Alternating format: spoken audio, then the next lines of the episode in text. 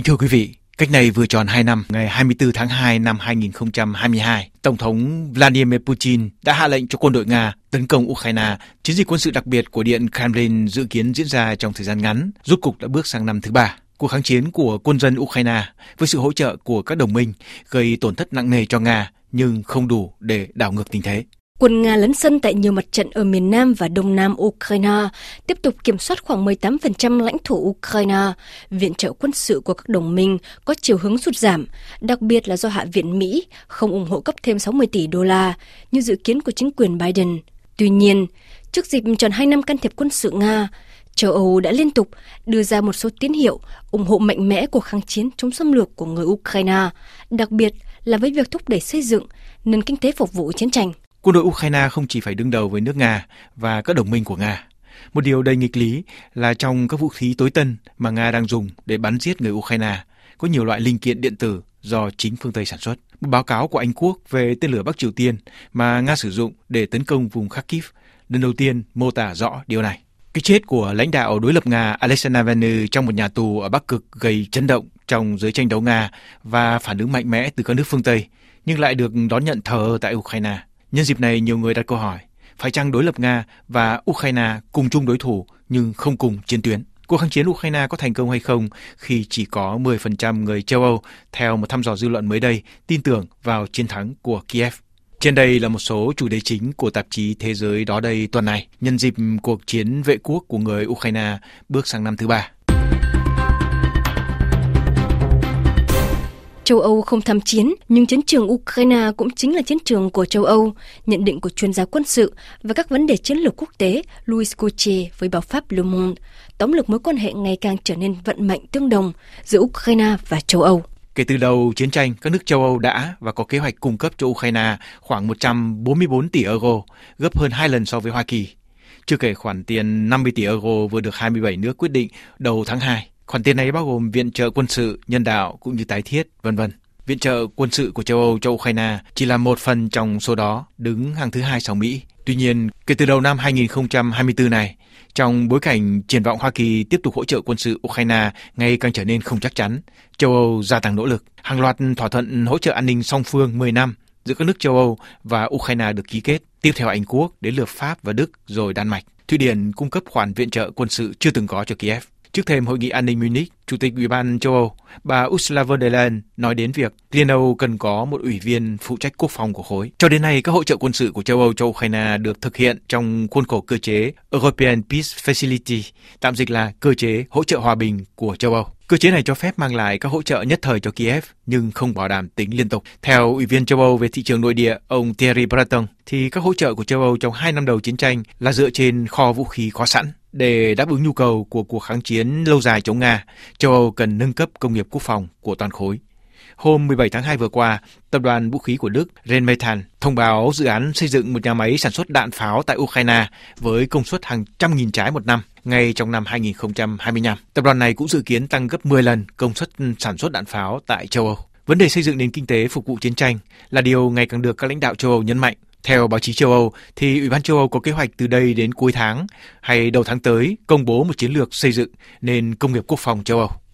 Ít ngày gần đây, trong lúc châu Âu bất lực trong việc đáp ứng nhu cầu đạn dược của Kiev như cam kết, thông tin từ Cộng hòa Séc cho biết Praha đã tìm được một số nguồn ngoài phương Tây có thể cung cấp khoảng 800.000 đạn pháo, số lượng gần như tương đương với chỉ tiêu mà toàn châu Âu phấn đấu sản xuất trong thời gian một năm.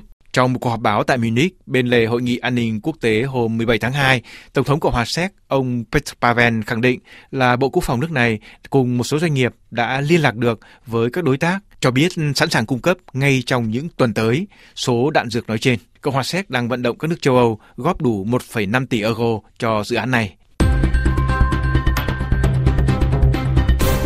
Về việc công nghệ phương Tây tiếp sức cho quân đội Nga trong cuộc xâm lăng Ukraine, những ngày gần đây báo chí phương Tây loan tải thông tin của Trung tâm điều tra Conflict Armament Research có trụ sở tại Anh cho biết là đa số các linh kiện điện tử trong tên lửa Bắc Triều Tiên mà Nga sử dụng tại Ukraine là do doanh nghiệp phương Tây sản xuất. Thông tin viên Celio Fioretti tường trình từ Seoul.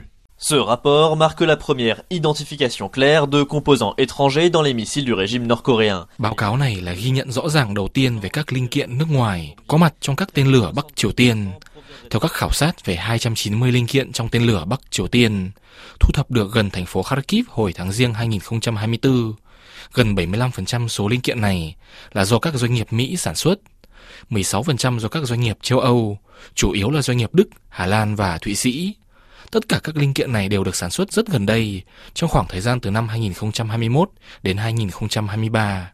Các nhà điều tra Anh cũng nêu bật vấn đề tên lửa Bắc Triều Tiên đã được lắp ráp rất nhanh chóng. Báo cáo của Anh không công bố tên lửa của các doanh nghiệp liên quan.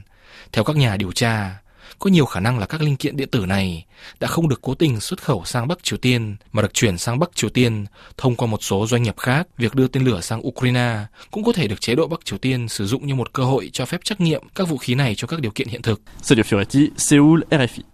Cũng trung tâm điều tra này hồi năm ngoái cho biết 82% linh kiện điện tử của drone Iran cấp cho Nga được sản xuất tại Hoa Kỳ. Theo hãng tin CNN, từ cuối năm 2022, chính quyền Biden đã lập ra một nhóm đặc nhiệm có sứ mạng chặn đứng các luồng hàng điện tử lưỡng dụng, dân dụng và quân sự được bán cho Nga và các đồng minh của Nga thông qua các cơ sở trung gian. Nhóm đặc nhiệm này đã đạt được kết quả gì trong lĩnh vực này?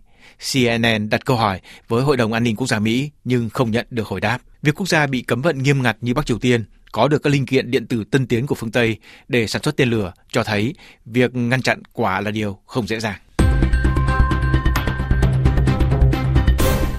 Thông tin về cái chết của nhà đối lập chính của Điện Kremlin, ông Alexei Navalny trong nhà tù Bắc Cực hôm 16 tháng 2 đã gây xúc động mạnh mẽ trong giới tranh đấu ở Nga và phản ứng dữ dội từ nhiều quốc gia phương Tây, nhưng dường như đã chỉ nhận được thái độ rủng rưng của người Ukraine.